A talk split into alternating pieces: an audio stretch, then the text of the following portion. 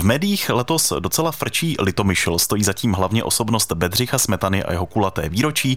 Nejenom o tomhle skladateli teď uslyšíte z úst starosty města Daniela Brídla z hnutí Generace 89. Je to náš dnešní host. Vítáme vás, pěkné ráno. Dobré ráno vám i posluchačům. Tak u vás jsou docela velkolepé ty oslavy 200 let od narození Bedřicha Smetany. Je to logické, protože to je nejslavnější litomyšlský rodák. Smetanův rok začal bálem asi tak měsíc před tím opravdovým výročím. Jaký byl? Bál byl krásný, byl, byl tuto sobotu. A Smetanův dům se nádherně vyzdobil, užili jsme si to, měli jsme tam špičkové interprety i tanečníky, solisty Národního divadla, takže opravdu to bylo krásné a bylo to, myslím, opravdu důstojná, důstojné zahájení těch velkolepých oslav. Smetanovo narození připadá na 2. března, kdy taky budou velké městské slavnosti. Vyvalte sudy, narodil se nám Bedříšek, jak na ně se těšíte? E, těšíme, doufáme, že vyjde počasí, že dorazí lidé. E, samozřejmě budeme vyvalovat sudy, e, bude, bude také místní pivovar vařit speciál Bedřicha, protože vaří pivo Bedřich. No a chceme také lidem představit například i v jaké fázi je oprava nebo rekonstrukce rodného bytu a bude spousta, myslím, zábavy a takže zvu všechny do Litomyšle. Vyvalte sudy je logické, protože Bedřich Smetana se narodilo snad v zámeckém pivovaru. Ano, ano, je to tak. Jeho otec byl sládek a poměrně bohatý sládek. Mm.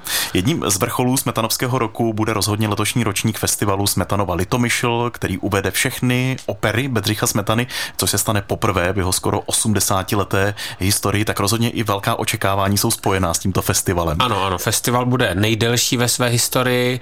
Eh, s tím také na zahájení počítáme právě s, otevření, eh, s otevřením toho rekonstruovaného bytu.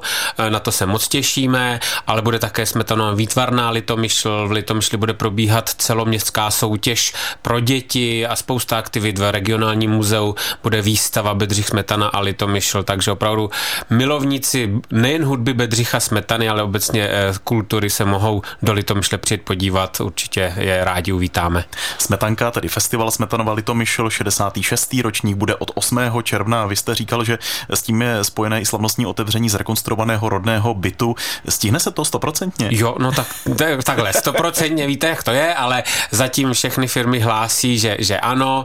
Eh, podařilo se také eh, objednat, vysoutěžit krásný klavír od eh, společnosti Petrov na míru vyráběný, takže těšíme se, bude to lehce interaktivní, ale zároveň myslím, že také sázíme na to, že, že se nakupuje starý nábytek, který budou moc lidé používat. Těšíme se na to, opravdu. Ještě něco spojeného s tím rokem Bedřicha Smetany, s tím letošním? Tak určitě právě třeba ta celoměstská soutěž pro děti za nějaké ceny, takže po místech, která jsou nějak spojena s Bedřichem Smetanou, budou různé úkoly, to si myslím, že bude zajímavé, takže myslím, že, že opravdu Litomyšl tím bude žít, ale nejenom Litomyšl, opravdu na webu Smetana 200 nebo, nebo také na webu Rok české hudby je spousta aktivit, eh, nejenom v místech, které jsou se s Bedřichem Smetanem spojená, třeba jako je Plzeň nebo Jindřichův Hradec, ale myslím, že celá republika se zapojuje. A je dobře, že v těchto takových neúplně lehkých časech si zase můžeme říct, že máme být na co hrdí v České republice eh, a ten projekt Smetana 200 jde i do zahraničí, takže myslím, že můžeme říci, ano, kultura je možná základ našeho národa a jsme schopni eh, takto velmi důstojně připomenout narození tohoto velikána. A ještě doplníme, že každou únorovou neděli po 18. hodině máme i speciální seriál na vlnách Českého rozhlasu Pardubice. První 17-minutový díl si můžete připomenout na webu pardubice.rozhlas.cz. Rok 2000 2024 bude a je v Litomyšli ve znamení oslav dvoustého výročí narození Bedřicha Smetany, ale v tomhle městě se toho děje mnohem víc, jak teď uslyšíte ve vysílání Českého rozhlasu Pardubice. Naším hostem zůstává starosta Litomyšle pan Daniel Brídl. Asi největší investicí letošního roku, která se protáhne i do roku dalšího, je oprava domu u rytířů, kde je galerie. Je to pravda? Ano, ano, je ta, sídlí tam městská galerie, je to vlastně nejstarší renesanční dům na náměstí, takže ta rekonstrukce musí být velmi pečlivá z hlediska i památkářů, ale myslím, že pan architekt Kuba odvedl skvělou práci.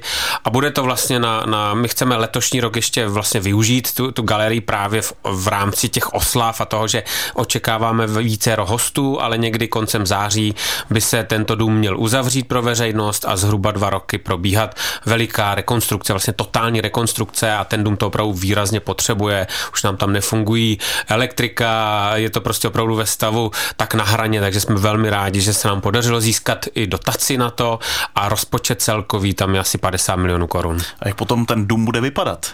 No, on bude vypadat stejně, ze předu, mm-hmm. samozřejmě tam se nedá nic změnit, to je, to je kamenný dům na náměstí, ale vevnitř především ta střeva budou, budou zajímavější, využije se i půda, bude tam depozitář, bude tam místnost na digitalizaci a zvětší se vlastně dozadu, protože nyní tam je už několik, no možná i desítek let prázdná část domu, to se vlastně ne, nestačilo nikdy dostavět, takže kompletně bude zrekonstruovaný až vlastně do další ulice, co vede za náměstím a protáhne se zhruba na dvojnásobek dozadu.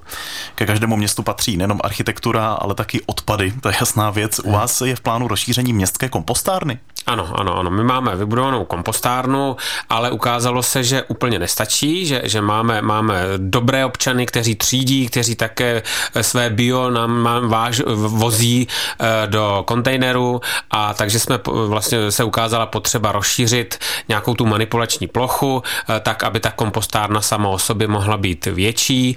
My v Litomyšli zatím nesvážíme bioodpad, protože máme takovou myšlenku, že by každý, každé bio mělo být také zlikvidováno tam, kde vzniká, takže dotujeme kompostér, kompostéry, eh, ale přece jenom ne všichni mají tu šanci si, si kompost na zahrádce udělat, takže vlastně na to ta městská kompostárna by měla sloužit. Několik let Litomyšl šetří na domov seniorů. Jak to s ním vypadá? Kolik na to máte peněz? Šetří a ještě šetřit bude.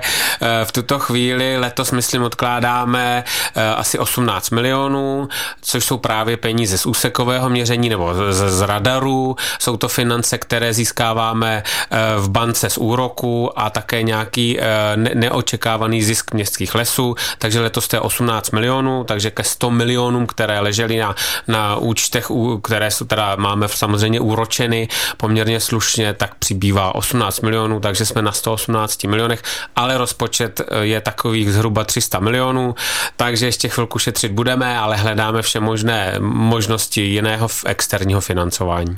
A jak to bude ještě dlouho trvat, neboli kdy už se povede skutečně to realizovat? No, my, eh, pokud bude všechno dobře, tak už letos bychom asi chtěli soutěžit, protože nyní je docela dobrá doba na stavby. Zjistili jsme, že, že stavební firmy nabízí i ceny pod právě rozpočtované ceny, takže naše myšlenka je, pokud by se nám to podařilo vysoutěžit eh, do 250 milionů, tak bychom mohli možná už příští rok začít stavět.